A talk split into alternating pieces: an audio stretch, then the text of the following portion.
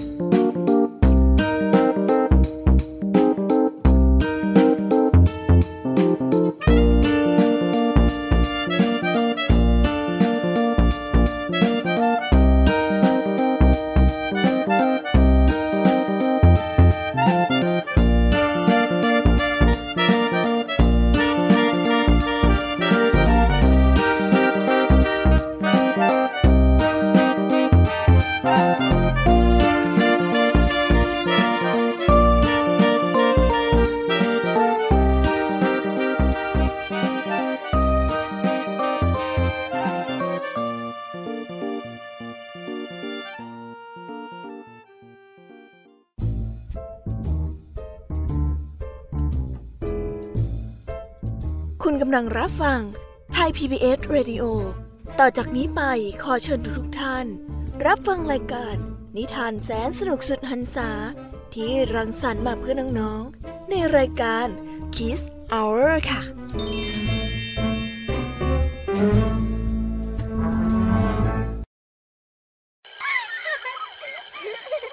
โรงเรียนเลิกแล้วกลับบ้านพร้อมกับรายการ Kids Hours โดยวัญญาชยโย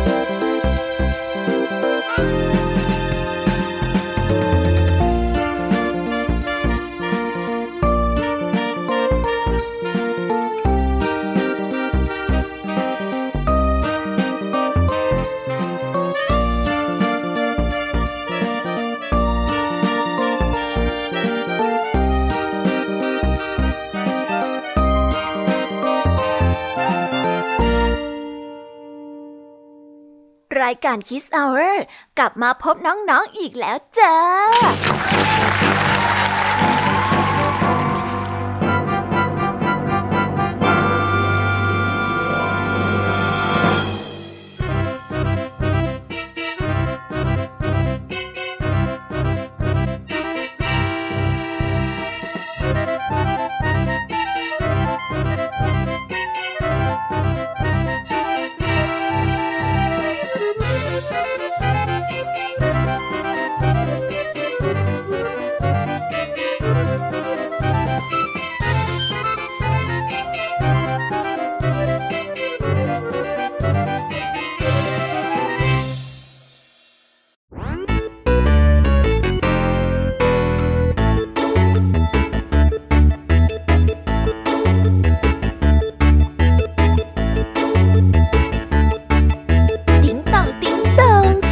การคิสเอามาแล้ว สวัสดีค่ะน้องๆ พี่ยามีมารายงานตัวแล้วค่ะ นิทานสนุกสนุกกำลังรอให้น้องๆ ไปรับฟังกันอยู่หลากหลายเรื่องเลย น้องๆ เลิกเรียนกันแล้วหรือยังเอ่ย เดินทางกลับบ้านดีๆ นะคะ ช่วงนี้หน้าฝนรักษาสุขภาพกันด้วยนะคะ อย่าเดินตากฝนกันล่ะเด็กๆ เดี๋ยวจะไม่สบายเอานะ วันนี้พี่แยมมี่มีนิทานมาเล่าให้กับน้องๆได้ฟังกัน น้องๆคนไหนกำลังรอฟังนิทานของรายการเราอยู่บ้าง ยกมือให้พี่แยมมี่ดูหน่อยเร็วว้าวมีน้องๆหลายคนเลยนะคะเนี่ย ที่กำลังรอฟังรายการของพี่แยมมี่และก็พองเพื่อนของพี่แยมมี่กันอยู่ แล้ววันนี้พี่แยมมี่และรายการ Kids Hour ได้เตรียมนิทานหลากหลายเรื่องราวที่จะมาเล่าแง่คิดดีๆ ให้กับน้องๆได้ฟังกัน น้องๆออยากรู้กันแล้วเนี่ย ว่าวันนี้พี่แยมมี่มีเรื่องอะไรมาฝากพวกเรากันบ้าง ถ้าน้องๆออยากจะรู้กันแล้ว งั้นเราไปฟังชื่อเรื่องนิทานกันในวันนี้กันเลยค่ะ มาเริ่มต้นกันที่เรื่องแรก เรื่องราวแสนสนุกกันในวันนี้ กับคุณครูไหวใจดี ที่มาพร้อมกับนิทานคุณธรรม เรื่องยายแก่กับหมอ และนิทานเรื่องหมาดุตามมาด้วยนิทานแสนสนุกที่น้องๆจะได้ฟังกันยาวๆ กับพี่แยมมี่เล่าให้ฟังทั้งสามเรื่อง เริ่มต้นด้วยนิทานอีสบเรื่อง กล่าวเคาะของชายโชคร้าย และตามมาด้วยนิทานเรื่อง ลมและพระอาทิตย์ ปิดท้ายด้วยเรื่องกวางในคลอกวัว ติดตามนิทานทั้งสามเรื่องสามรสนี้กันได้ในช่วงนิทานของพี่แยมมีเล่าให้ฟังกันนะคะ ส่วนวันนี้ค่ะ ลุงทองดีกับเจ้าจ้อย ก็ได้นำนิทานมาเล่าให้กับพวกเราได้ฟังเหมือนกันนะ ลุงทองดีกับเจ้าจ้อย ก็ได้นำนิทานมาเล่าให้กับพวกเราได้ฟังเหมือนกันนะ วันนี้มีนิทานสุภาษิตคำว่าขนทรายเข้าวัดมาฝากพวกเรานั่นเองอุ้ยแค่ได้ฟังจากแค่รูปสำนวนเนี่ย ก็พอจะเดาได้แล้วล่ะค่ะว่าวันนี้จะต้องเกิดเรื่องดีๆ ขึ้นแน่นอน หวังว่าเจ้าจ้อยจะไม่สร้างเรื่องอะไรอีกนะ เพราะว่าวันนี้เนี่ยเจ้าจ้อยได้แอบกระซิบมาบอกพี่แยมมี่ว่า จะต้องรีบไปขุดทราย ไม่รู้ว่าจะเป็นเพราะเรื่องนี้หรือเปล่านะ จนทำให้ลุงทองดีต้องงัดคำสุภาษิตคำนี้ขึ้นมา ยังไงก็ต้องไปรอฟังกันในช่วงนิทานสุภาษิตกันนะคะเด็กๆ และปิดท้ายด้วยนิทานเด็กดีจากทางบ้าน ที่วันนี้มากันในนิทานเรื่อง ลิงทอดแห เรื่องราวจะเป็นยังไง เอาไว้ไปรอฟังพร้อมๆกันนะคะ ในช่วงของนิทานเด็กดีจากทางบ้านโอ้แค่ได้ฟังแค่ชื่อเรื่องเนี้ยก็ตื่นเต้นจะแย่แล้วล่ะค่ะ พี่ยามีคิดว่าตอนนี้เนี่ยน้องๆคงอยากจะฟังนิทานกันแล้วใช่ไหมล่ะคะ ถ้าน้องๆ อยากจะฟังนิทานกันแล้ว และก็อยากรู้ว่านิทานจะสนุกแค่ไหน งั้นเราไปตะลุยกับโลกแห่งนิทานกันเลยค่ะ พร้อมนะคะ 3 2 1 ไปกันเลย let's go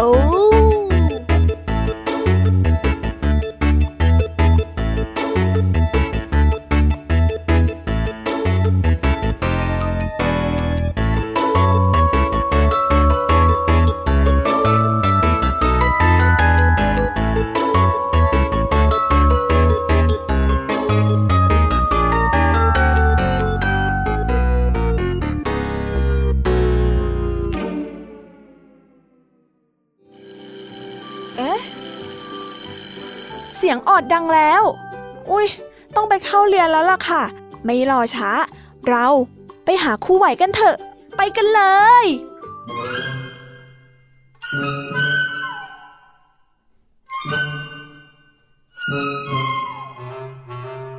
ค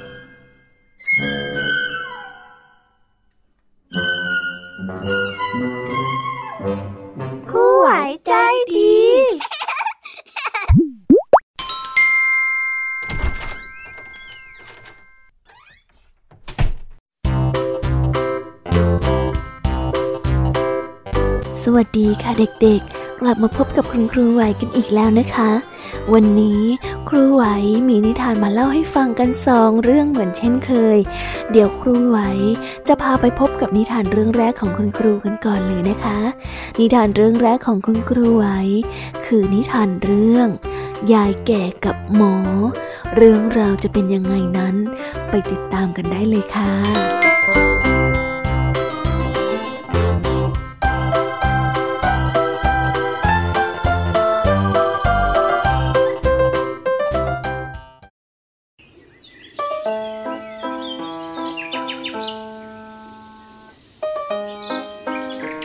ครั้งหนึ่งนานมาแล้ว ยังมียายแก่อยู่คนหนึ่ง เป็นโรคตาผ้ามัว แต่มองดูอะไรก็ไม่ค่อยจะเห็น จึงหวานให้เด็กจูงไปหาหมอที่อยู่ในหมู่บ้านเดียวกัน เมื่อพบหมอยายแก่ก็ได้พูดกับหมอไปว่า ท่านหมอ ตาของฉันมันมืดไปหมดเนี่ยาท่านช่วยรักษาให้ตาฉันเห็น แล้วก็กลับมาเป็นเหมือนเดิมได้เนี่ยนะ ฉันเนี่ยจะให้ค่ารักษาแก่ท่านให้งามเลยล่ะ ให้สมแก่ใจของท่านอยากได้เลย จากนั้น หมอก็ได้ไปตรวจดูในตาของยาย แล้วก็พบว่าพอที่จะรักษาตาของยายให้หายได้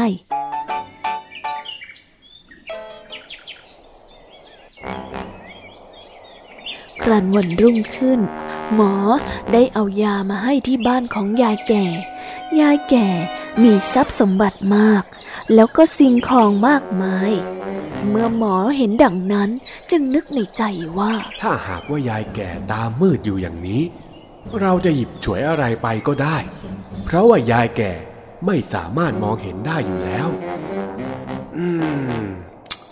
แต่ว่าไม่เอาดีกว่ามั้ง ฉันยังไม่รักษายายให้หายซะจะดีกว่า สู้ค่อยๆหยิบเอาของไปทีละหน่อย จนกว่าแกจะหาย ถึงตอนนั้น เราก็มีของจากยายไปมากแล้ว นับแต่วันนั้นเป็นต้นมา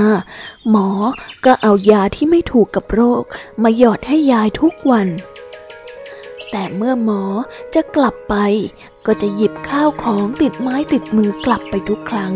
เป็นต้นว่าทั้งคันน้ำทั้งพาน ทั้งขวดโหลถาด ถ้วย ชาม และเครื่องใช้ต่างๆ เอาติดมือไปด้วย วันละสิ่งสองสิ่ง จนหมด เมื่อของหมดแล้ว หมอจึงได้เอายาที่ถูกกับโรคมาหยอดตาให้ยาย ในไม่ช้ายายก็เริ่มหาย ยายได้เริ่มมองเห็นสิ่งรอบตัวได้ แต่เห็นไม่เป็นปกติเหมือนเดิม หมอจึงได้ทวงเงินที่ยายเคยบอกและสัญญากับหมอไว้ ยาย ฉันก็รักษายายให้ยายมองเห็นแล้วนะ ยายอย่าลืมสิ่งที่พูดไว้ก่อนที่จะรักษาสิ เงินและทรัพย์สมบัติที่บอกว่าจะให้ผมอะอยู่ตรงไหนเหรอยาย ยายได้ยิ้มในใจ เพราะรู้มาตลอดว่า หมอนั้น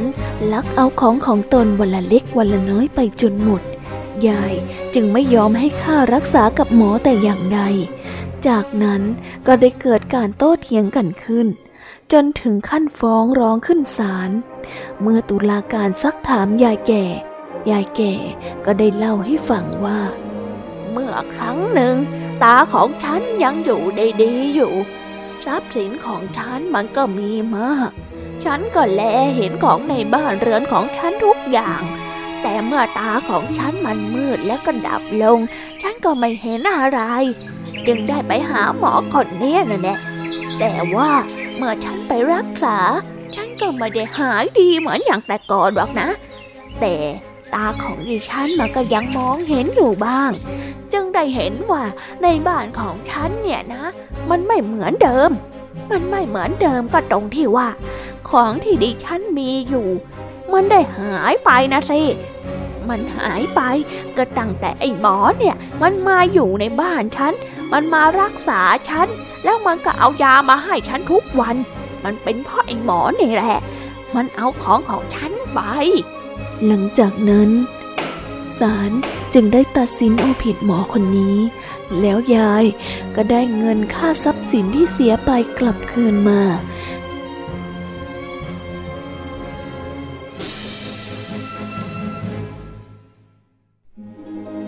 นิทานเรื่องนี้ก็ได้สอนให้เรารู้ว่า การรู้มาก และก็เห็นแก่เล็กแก่น้อย ย่อมตัดประโยชน์ที่ตนเองจะได้รับต่อไปในภายภาคหน้า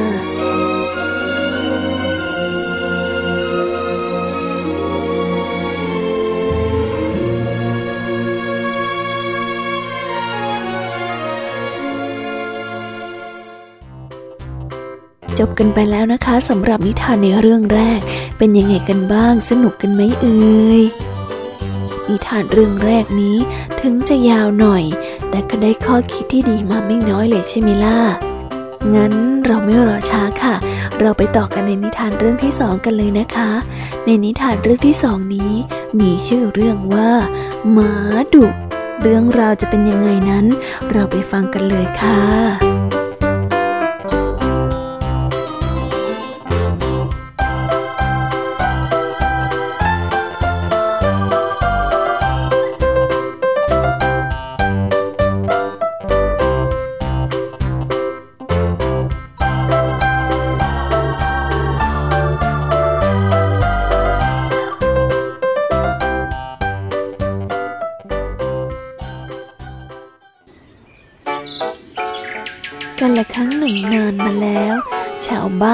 ได้เลี้ยงหมาไว้ตัวหนึ่ง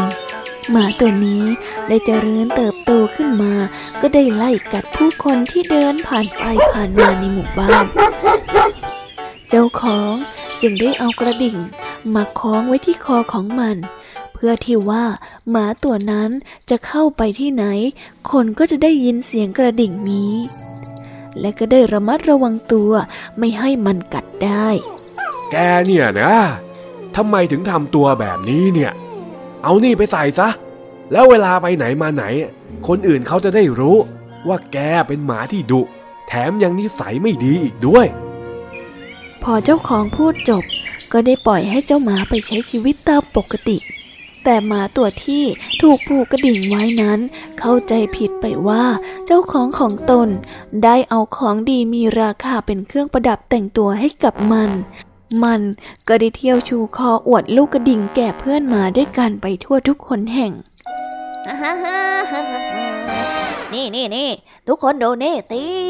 ที่คอของข้าเนี่ย สวยใช่หรือเปล่าล่ะอิจฉาฉันละสิ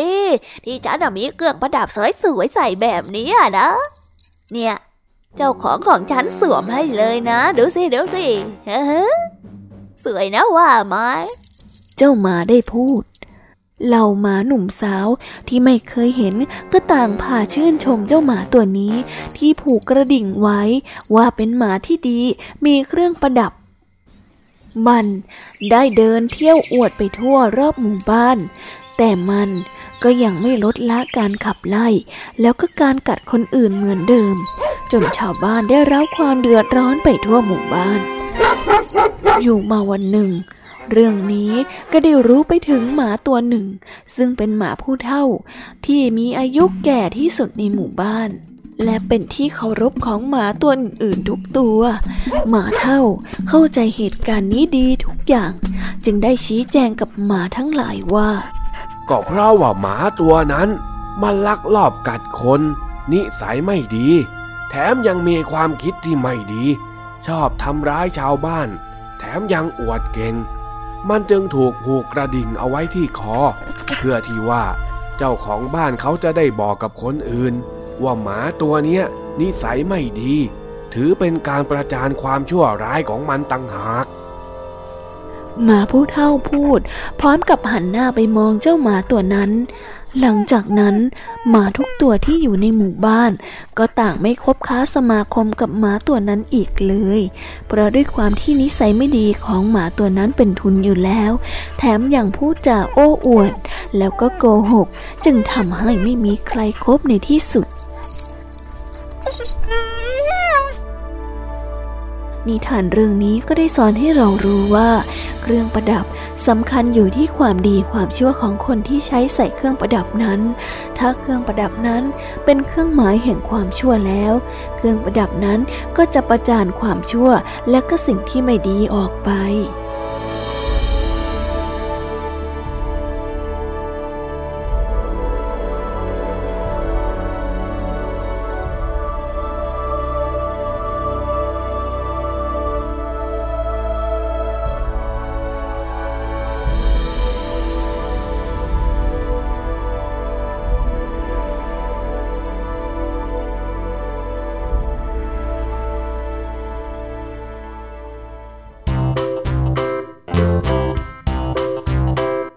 ก็ได้จบกันไปแล้วนะคะสำหรับนิทานในเรื่องที่สองเป็นยังไงกันบ้าง ได้ข้อคิด หรือว่าเห็นข้อแตกต่างอะไรจากที่ได้ฟังนิทานกันบ้างไหมเอ่ย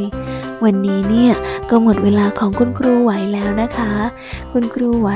ก็ต้องขอส่งต่อนิทานดีๆ ไปฟังในช่วงต่อไปกับช่วงพี่แอมมี่เล่าให้ฟังกันเลยนะคะ ส่วนวันนี้คุณครูไหวก็ต้องขอกล่าวคำว่า สวัสดีค่ะ บ๊ายบาย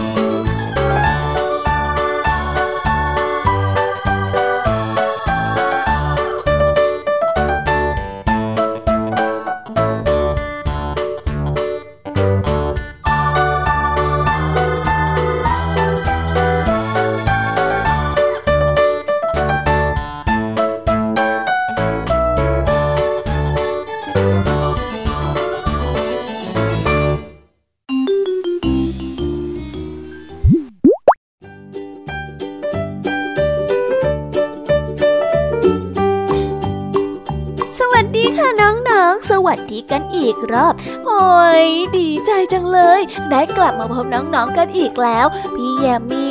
เหงาจะแย่อยู่แล้วรอที่จะเล่านิทานให้กับน้องๆได้ฟังแล้วก็สนุกไปพร้อม ๆ กันแทบไม่ไหวแล้วล่ะค่ะ แต่ว่าตอนนี้เนี่ย เราก็ได้มาเจอกันแล้วนะเย้เย้เย้วันนี้ค่ะ พี่แยมมี่มีนิทานมาฝากกันถึงสามเรื่องนั่นก็คือนิทานเรื่อง กล่าวเคราะห์ของชายโชคร้าย ลมกับพระอาทิตย์ และเรื่องกวางในคลอกวัว ตอนนี้เนี่ยเยียมีกับเหล่าเพื่อนๆ อดทนไม่ไหวแล้วล่ะค่ะ ไปฟังนิทานพร้อมๆกันเลยดีกว่าไหมคะ นิทานเรื่องแรกของพี่ยามีในวันนี้ พี่ยามีขอเสนอนิทานเรื่องกล่าวเคราะห์ของชายโชคร้าย เรื่องราวจะเป็นยังไงไปฟังกันค่ะ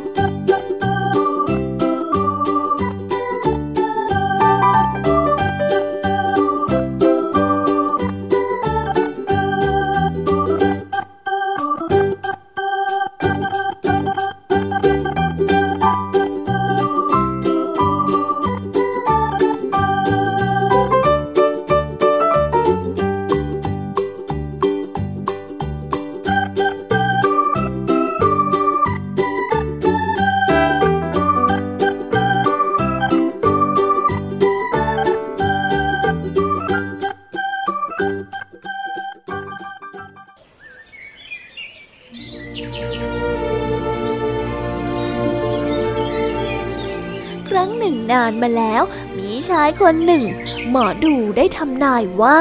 ขณะนี้กำลังมีเคราะห์ร้าย ทรัพย์สมบัติที่มีจะหายไป และอาจจะได้รับโทษทันด้วย เจ้ากำลังจะมีเคราะห์ร้ายนะข้าเห็นบ้านที่ว่างเปล่า ไม่มีทรัพย์สินของเจ้าเลย และข้าก็เห็น เห็น เจ้ากำลังอยู่ในคุก เจ้ากำลังมีเคราะห์ใหญ่ เจ้าจงระวังตัวไว้ให้ดี หมอดูได้กล่าวไว้กับชายผู้นี้ ฝ่ายชายก็ไม่ยอมเชื่อและก็ได้พูดว่า หมอดูก็หมอเดานั่นแหละ เชื่อมากก็มากเรื่อง ไปดีกว่า เสียเวลาข้าจริง ๆ อยู่มาวันหนึ่ง ได้มีเนนรูปหนึ่ง ได้แวะเข้ามาขอพักอาศัยและค้างคืนด้วยชายคนนั้นก็ได้จัดที่รับที่นอนให้เขาก็ได้เข้าไปนอนโดยก่อไฟไว้ เพราะว่าเป็นฤดูหนาว เชิญเชิญเชิญเลยท่าน นอนตรงนี้ไปก่อนนะ กองไฟนี้จะช่วยทำให้ท่านคลายหนาวได้ ไม่มากก็น้อย ตามสบายเลยนะเนน เดี๋ยวผมจะไปอาบน้ำ แล้วก็คงจะเข้านอนแล้วล่ะ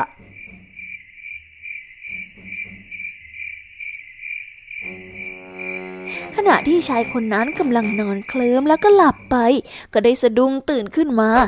เขาก็ได้เห็นเนนรูปนั้น นอนขดตัวอยู่เนนได้ทนหนาวไม่ไหว ก็ได้ดึงหูของตนมาห่มตัวไว้ ชายคนนั้นรู้สึกแปลกใจเป็นอย่างมาก จึงเฝ้าดูอยู่อย่างถี่ถ้วน ก็ไม่เห็นว่าจะเป็นอย่างอื่น แต่มันคือหูของเนนจริง ๆ ชายผู้นั้นตกใจได้พูดกับตนเองว่ามันคือหูจริง ๆด้วย ตาของเราไม่ได้ฝาดไปจริง ๆ ใช่ไหมเนี่ย หู มันเป็นไปได้ยังไงกัน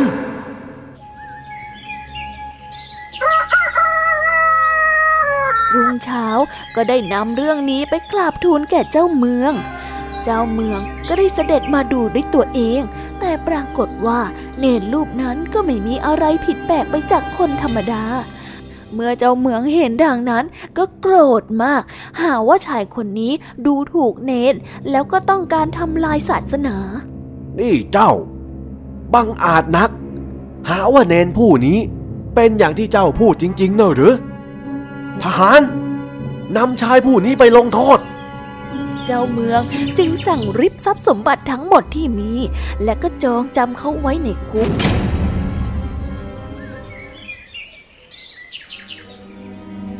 หลายปีต่อมาเขาได้พ้นโทษก็ได้กลับมาทำมาหากินตามเดิม จนกระทั่งเวลาผ่านไปนานหลายปี เนรรูปเดิมก็มาขอพักอาศัยอีก เขาก็ได้จัดที่หลับที่นอนให้ คืนนั้นเป็นคืนที่อากาศหนาวมาก เนนก็ได้ดึงหูตัวเองมาห่มตัวอีกครั้ง ชายผู้นั้นก็ไปกราบทูลเจ้าเมือง และก็ขอให้เจ้าเมืองมาคอยดู โดยที่ไม่ให้เนนรู้ตัว เจ้าเมืองก็ไปดูแล้วก็ได้เห็นเนนรูปนั้น ดึงหูของตนมาปิดตัวเองไว้ มาห่มเป็นผ้าห่มจริง ดังที่ชายคนนั้นพูด เจ้าเมืองก็เสียใจที่ได้รับสั่ง เจ้าเมืองก็ได้เสียใจที่ได้รับสั่งริบทรัพย์สมบัติของเขา พอรุ่งเช้าจึงได้สั่งให้ขุนคลัง จ่ายเงินค่าทำขวัญ และก็ค่าเสียหายทั้งหมดให้กับชายผู้นั้น นิทานเรื่องนี้ก็ได้สอนให้เรารู้ว่า เมื่อเราทำแต่ความดีไม่คิดที่จะโกหกในความจริง สักวันหนึ่ง ความดีนั้นก็จะปรากฏผลในที่สุดค่ะ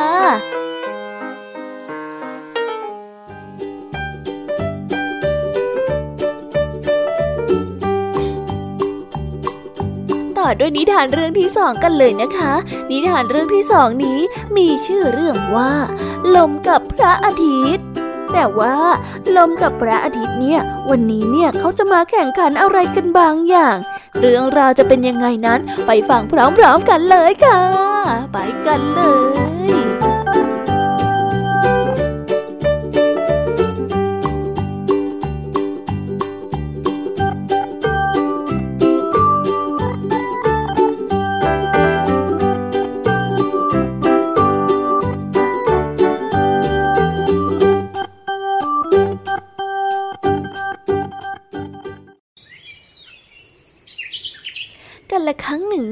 มาแล้ว วันหนึ่ง ลมและพระอาทิตย์ก็ได้ถกเถียงกันว่าใครจะคือผู้ที่มีพละกำลังที่แข็งแกร่ง แล้วก็น่าเชื่อถือมากกว่ากัน ลมได้พูดกับพระอาทิตย์ไปว่า ฉันเนี่ยสามารถพัดบ้านให้พังก็ได้ พัดต้นไม้ต้นใหญ่ให้ล้มก็ยังได้ พัดให้เกิดน้ำในมหาสมุทรแปรปรวนก็ยังไม่ยากเกินไป ยอมรับซะเถิดเจ้าดวงอาทิตย์ ว่าข้าเนี่ย แข็งแกร่งที่สุดในโลกแห่งนี้แล้ว ส่วนพระอาทิตย์ก็ได้ตอบไปว่า มันก็จริงอย่างที่เจ้าพูดนะ ข้าไม่สามารถทำได้อย่างท่าน แต่ข้าสามารถให้แสงสว่างกับคนทั้งโลกได้ ทุกคนนั้นขาดข้าไม่ได้เลย ถ้าไม่มีข้าโลกนี้ก็จะไม่มีแสงสว่างอีกเลย บอกได้คำเดียวว่าข้านี่แหละ ที่เป็นผู้ที่โลกใบนี้ ต้องการมากที่สุด ไม่ใช่เจ้าหรอกเจ้าสายลม ทันใดนั้นก็มีนักเดินทางคนหนึ่งกำลังเดินทางเข้ามาในป่า เมื่อทั้งสองได้เห็นดังนั้น ทั้งสองฝ่ายก็ได้ตกลงกันว่า จะใช้วิธีที่ตัดสินโดยการทดสอบ ให้เห็นให้ชัดกันไปเลยว่า เอาอย่างนี้ไหมล่ะ หากผู้ใดสามารถทำให้นักเดินทางที่เดินผ่านมาทางนี้ถอดเสื้อผ้าที่สวมใส่ ออกจากตัวของเขาได้ เมื่อนั้นก็จะถือว่าเป็นผู้ที่ชนะในการแข่งขันครั้งนี้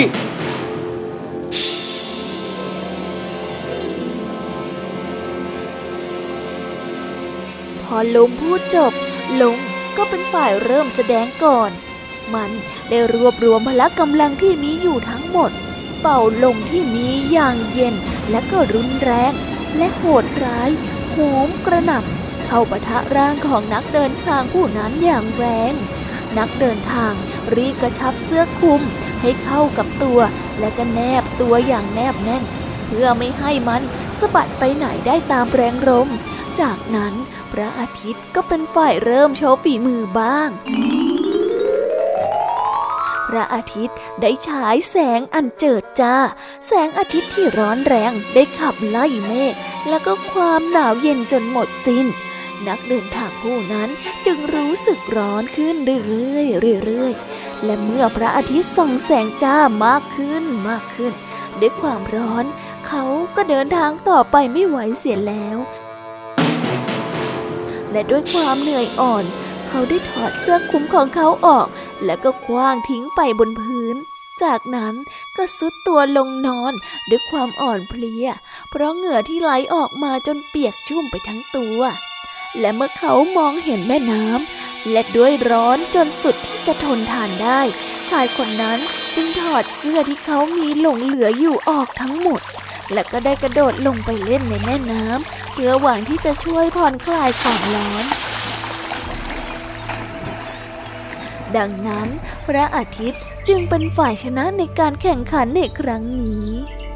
นิทานเรื่องนี้ก็ได้สอนให้เรารู้ว่าทำอะไรควรใช้เหตุผลมากกว่าใช้กำลัง หรือการโน้มน้าวย่อมได้ผลดีกว่าการขู่บังคับค่ะ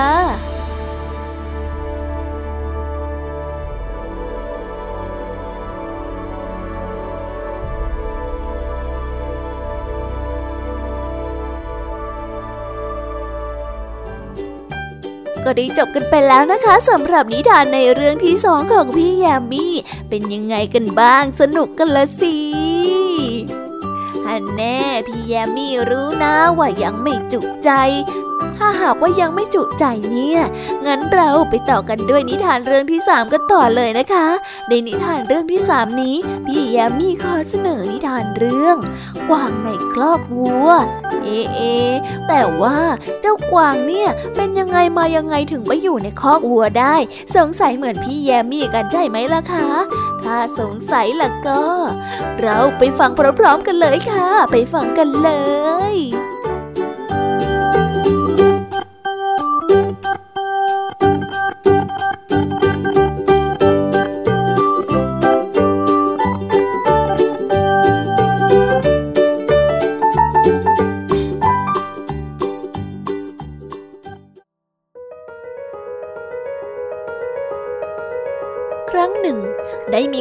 ตัวหนึ่งกำลังถูกฝูงสุนัขล่าเนื้อวิ่งไล่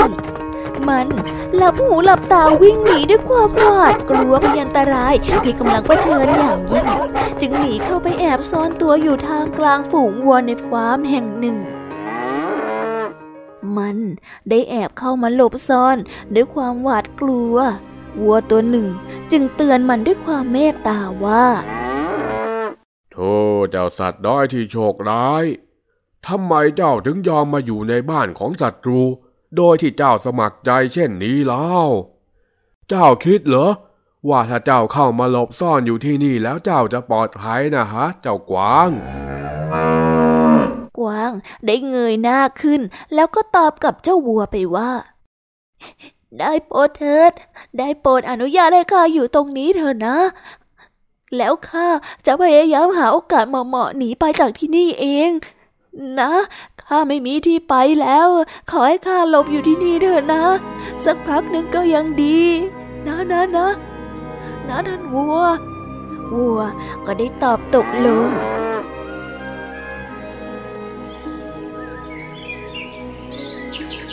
ตอนเย็น คนเลี้ยงวัวก็ได้มาเลี้ยงฝูงวัวของเขา แต่ก็ไม่ทันได้สังเกตเห็นกวาง แม้กระทั่งคนงานหลายคน ที่เดินผ่านคอกวัว ก็ยังไม่ทันสังเกตเห็นมันแม้แต่คนเดียว กวางได้แสดงความยินดีกับตนเองที่ปลอดภัย แล้วก็เริ่มกล่าวขอบคุณจากใจจริง กับฝูงวัวที่มีน้ำใจช่วยมันไว้ในยามยาก วัวตัวหนึ่งจึงได้ตอบกวางไปว่า เราภาวนาขอให้เจ้าโชคดี แต่พยันตรายยังไม่หมด ยังเหลืออยู่อีกหนึ่งคนที่ต้องเดินผ่านคอกนี้ เขามีตาเหมือนสับปะรด ตราบใดที่เขายังไม่ได้เข้ามา แล้วก็กลับออกไป ชีวิตเจ้าก็ยังคงตกอยู่ในอันตรายอยู่ดีนั่นแหละทันใดนั้น เจ้าของฟาร์มก็ได้เดินเข้ามา แล้วก็บ่นว่าวัวของเขาได้อาหารไม่เพียงพอ เขาเดินไปที่ร้านใส่อาหาร แล้วก็ร้องตะโกนว่า ทำไมถึงให้ฟางน้อยขนาดนี้เนี่ย ฟางที่ปูนอนก็ไม่มากพอ คนงานที่ขี้เกียจสันหลังยาวพวกนั้น ไม่ได้กวาดอยากใย่เลยด้วยซ้ำ เขาได้ตะโกนด่าคนงานที่ให้อาหารกับเจ้าวัวน้อยแบบนี้ ในระหว่างที่เขากำลังเดินสำรวจอยู่ทุกสิ่งทุกอย่างอยู่นั้น เขาก็ได้เห็นปลายเขาของกวางโผล่ออกมาจากฟาง เมื่อเขาเห็นดังนั้น เขาจึงได้เรียกคนงานให้เข้ามาจับกวาง แล้วก็นำไปฆ่า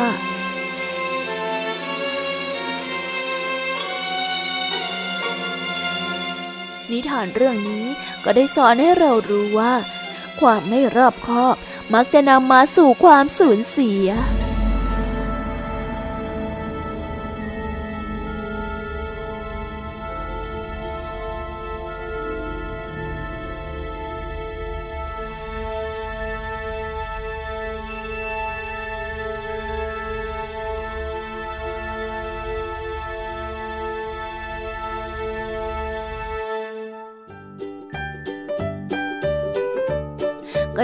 ได้จบกันไปแล้วนะคะสำหรับนิทานทั้งสามเรื่องของพี่ยามีเป็นยังไงกันบ้าง ฟังกันซัดจุดใจกันเลยละสิแต่ยังไม่หมดแต่เพียงเท่านี้ค่ะ ตอนนี้เจ้าจ้อยก็ตะโกนมาบอกพี่ยามีว่า รีบส่งน้องๆไปในช่วงถัดไปกันเร็วๆ เพราะว่าคิดถึงน้องๆจะแย่แล้วเหมือนกัน งั้น ยามีก็ขอส่งต่อน้องๆ ให้ไปพบกับเจ้าจ้อยและกระลึงทางดีกันในช่วงนิทานสุภาษิตกันเลยนะคะ พี่ยามีก็ต้องขอตัวไปพักแป๊บหนึ่งนะคะ เดี๋ยวกลับมาใหม่ในช่วงท้ายนะ สวัสดีค่ะ บ๊ายบาย เดี๋ยวกลับมาจ้า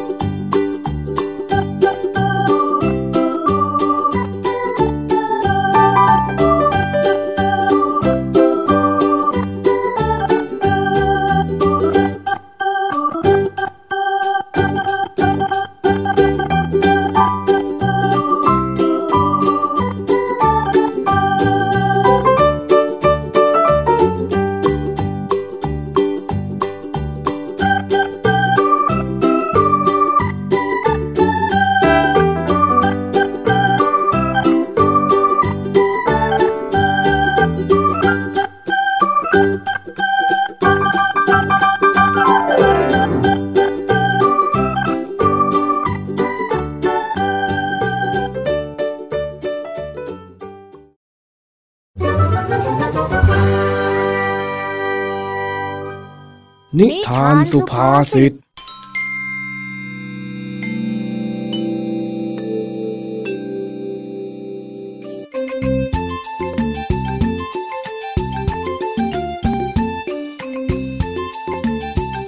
ลุงทองดีกับจ้อยกำลังนั่งเล่นหมากรุกอยู่ด้วยกันในวันหยุด จู่ๆก็ได้ยินเสียงประกาศจากผู้ใหญ่บ้านอ้าวตาเองเดินแล้วจอจ้อย เดินดีๆนะวอย ใครแพ้ล้างจานนะตานี้น่ะจ้อยเดินดีอยู่แล้ว ยังไงซะ วันนี้จ้อยก็ไม่ใช่คนล้างจานแน่นอน นี่แน่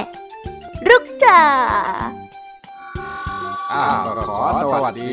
พ่อแม่พี่น้องชาวบ้านนาป่าดอนทุกท่านนะครับ เฮ้ยเฮ้ยผู้ใหญ่บ้านเขาประกาศอะไรน่ะ ลองเงียบฟังก่อนสิ ไม่ต้องเลย ลุงทองดีจะแพ้แล้วก็มาเฉยชัยจ้อยใช่ไหมล่ะ ฟังก่อนไอ้จ้อย วันนี้ผมจะมาขอเชิญชวนพ่อแม่พี่น้องชาวบ้านนาป่าดอน ให้น้ำข้าวสารอาหารแห้ง สิ่งของเหลือใช้ หรือเสื้อผ้าที่ไม่ได้ใช้แล้ว ให้ไปบริจาคกับชาวอำเภอบ้านนาดอน ที่ประสบภัยน้ำท่วม หากว่าใครสนใจจะบริจาค ให้น้ำข้าวของมารวมกันที่บ้านของผู้ใหญ่ ได้ตั้งแต่วันนี้จนถึงวันเสาร์เลยนะ อ่าขอบคุณที่รับฟังนะครับผม เราคนบ้านเดียวกันเนาะยังไงก็ช่วยช่วยๆกันอ่ายังไงก็เจอกันได้ที่บ้านของผู้ใหญ่เด้อทุกคนทำไมที่อำเภอนาดอน ถึงได้มีข่าวน้ำท่วมทุกปีเลยละจ้าลุงทองดี ก็อำเภอนี้เขาอยู่ติดกับแม่น้ำละสิ ช่วงน้ำหลากทีไร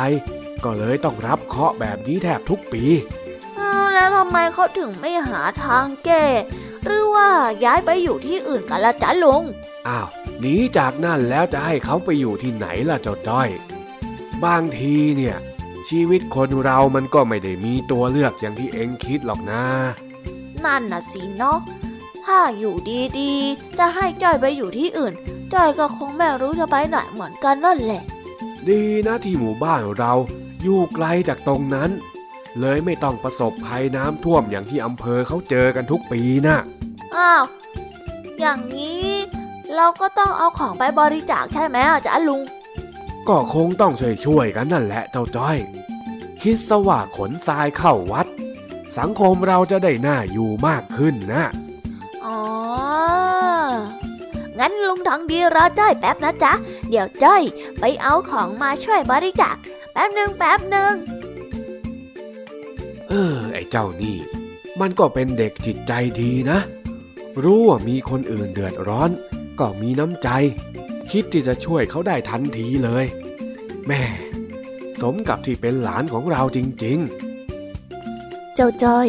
หายไปสักพัก พร้อมกับเดินถือถุงกระสอบขนาดใหญ่มาวางไว้ตรงหน้าของลุงทองดีๆโอ้เจ้าจ้อย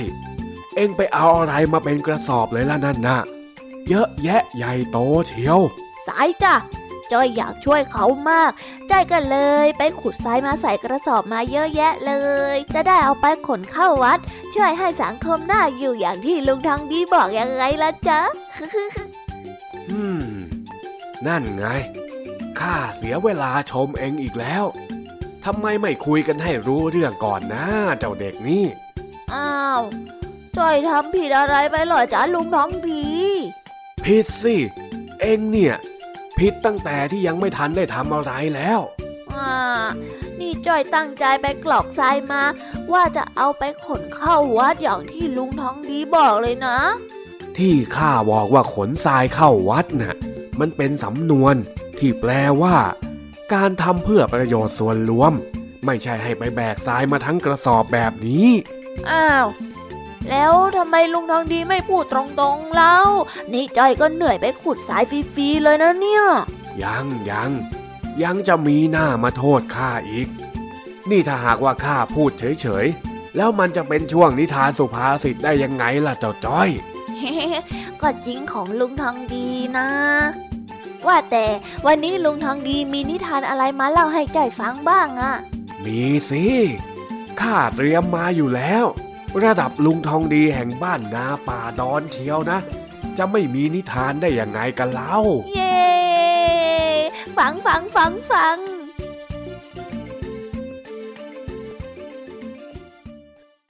ในสมัยก่อน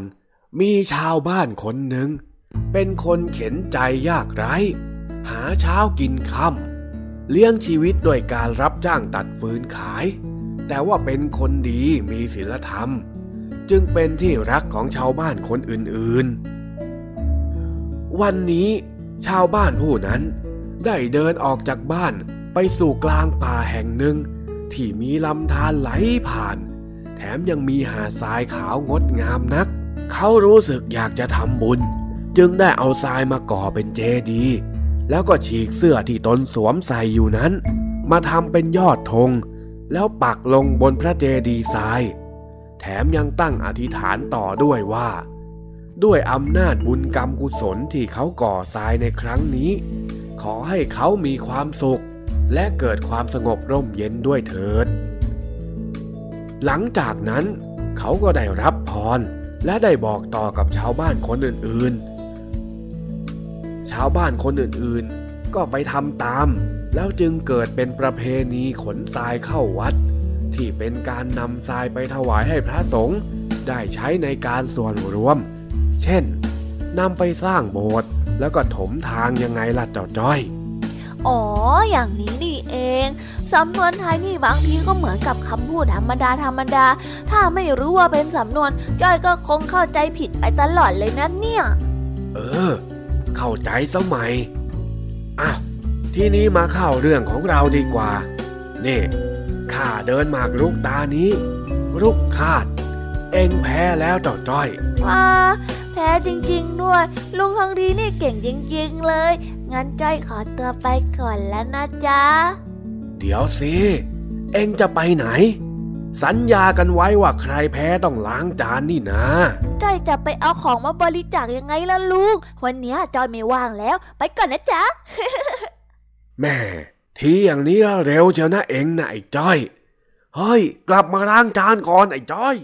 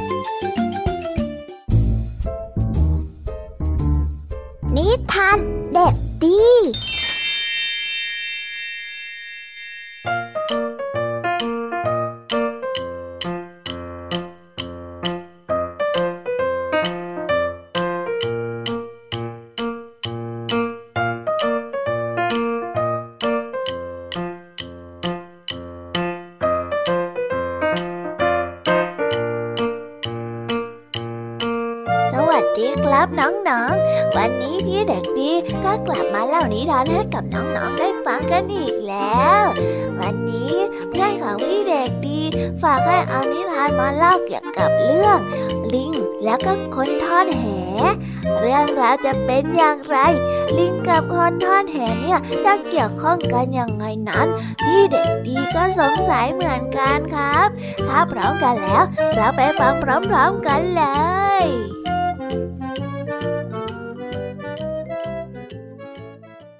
ละครั้งหนึ่งนานมาแล้วน้ำแม่น้ำแห่งหนึ่งมีชายผู้หนึ่งที่ทอดแหอยู่ริมฝั่งน้ำนั้น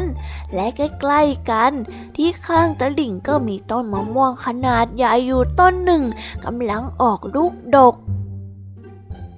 เจ้าลิงกำลังปีนป่ายหาลูกมะม่วงกินอยู่ เมื่อเห็นชายผู้นั้นเหวี่ยงแหก็นึกประหลาดใจ มันจ้องดูอยู่ จนลืมกินมะม่วงที่ถืออยู่ในมือ ในที่ตรงนั้นบังเอิญว่ามีกุ้งและปลาอาศัยอยู่อย่างชุกชุม ชายที่ทอดแหจึงทอดแหจนเพลิน และก็ลืมกินข้าวเช้า พอตกสาย คนทอดแหหิวจนทนไม่ไหว จึงรีบเอาเรือมาผูกติดกับต้นมะม่วงไว้ แล้วก็รีบกลับไปกินข้าวที่บ้าน และคิดไว้ว่า พอกินเสร็จจะกลับมาทอดแหต่อฝ่ายเจ้าลิงเมื่อเห็นคนเดินลับตาไปแล้ว ก็ลงมาจากต้นมะม่วง แล้วก็กระโดดลงไปในเรือ แล้วก็จับแห จะมาทอดกุ้งและปลาเลียนแบบชายผู้นั้นบ้าง แต่แหนั้นใหญ่แล้วก็กว้างเกินกว่าตัวของลิง จึงทำให้แหได้พันเท้าแล้วก็มือของลิงจนยุ่งเหยิง ยิ่งดิ้นเท่าไรแหก็ยิ่งติดทนแล้วก็พันกว่าเดิมสุดท้ายเจ้าลิงตัวนั้นก็ได้ดิ้นแล้วก็พลาดตกลงไปในแม่น้ำทั้งที่แหได้พันตัวอยู่เช่นนั้น เมื่อมันหมดแรงที่จะดิ้น ลิงก็ได้จมลงไปในน้ำจมลงไปจนลึก แล้วมันก็ได้ขาดอากาศหายใจ แล้วก็เสียชีวิตในที่สุดนิทานเรื่องนี้ก็ได้สอนให้เรารู้ว่า จะทำการสิ่งใดต้องรู้จักการประมาณกำลังของตนเอง อย่าหลงไปว่า ใครเขาจะทำอะไรได้แล้ว เราก็จะทำตามได้เหมือนเขาซะทุกอย่าง จบไปแล้วนะครับสำหรับนิทานของพี่เด็กดีแม้เจ้าลิงตัวนี้เนี่ย คิดจะทำตามชายผู้นั้น โดยที่ไม่ดูกำลังของตัวเองเลยนะครับ เป็นยังไงล่ะ สุดท้ายก็ต้องมาเจอจุดจบที่เศร้าแบบนี้แหละและสำหรับวันนี้ช่วงของพี่เด็กดีก็น่าหมดลงไปแล้วนะครับ เอาไว้เรามาพบกันใหม่ในครั้งหน้านะสำหรับวันนี้พี่เด็กดีก็ต้องขอตัวลาคันไปก่อนแล้วนะครับ สวัสดีครับ บ๊ายบาย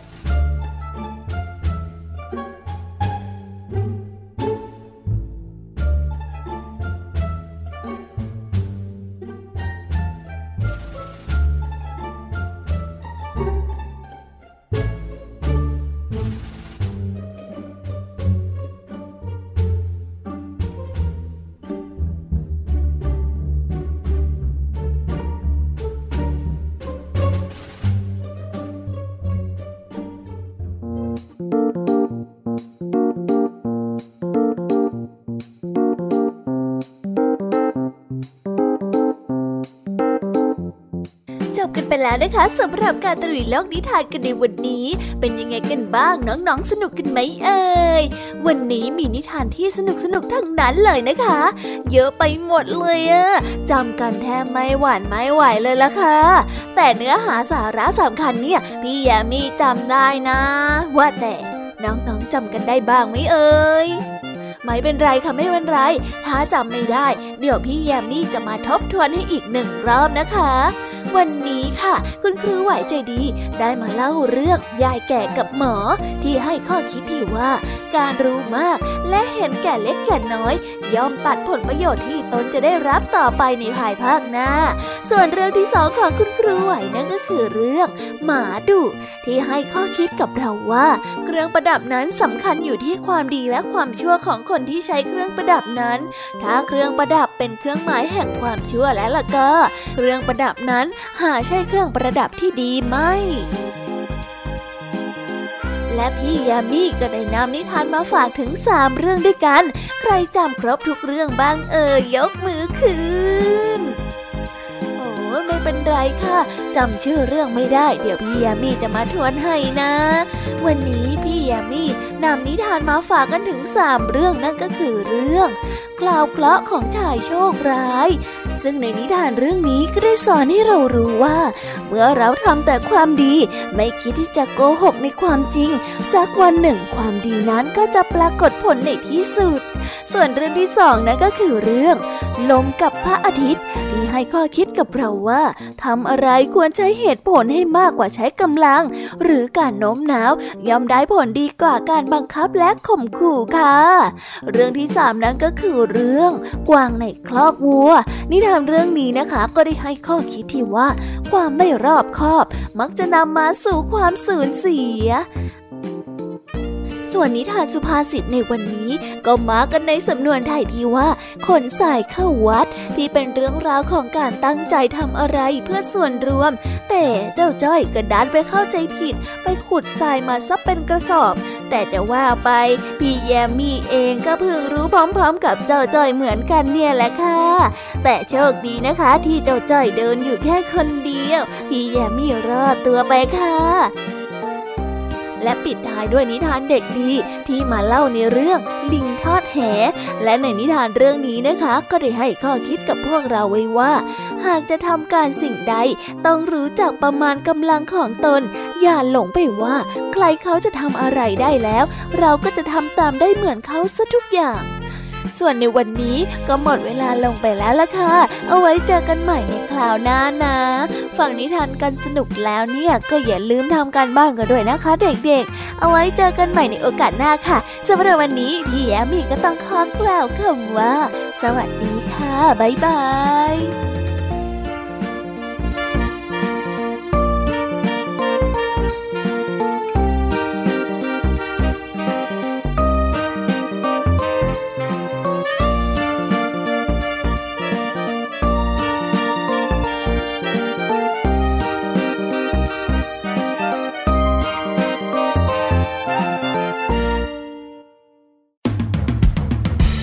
รับฟังรายการย้อนหลังได้ที่เว็บไซต์และแอปพลิเคชันไทย PBS Radio ไทย PBS Radio วิทยุข่าวสารสาระ เพื่อสาธารณะและสังคม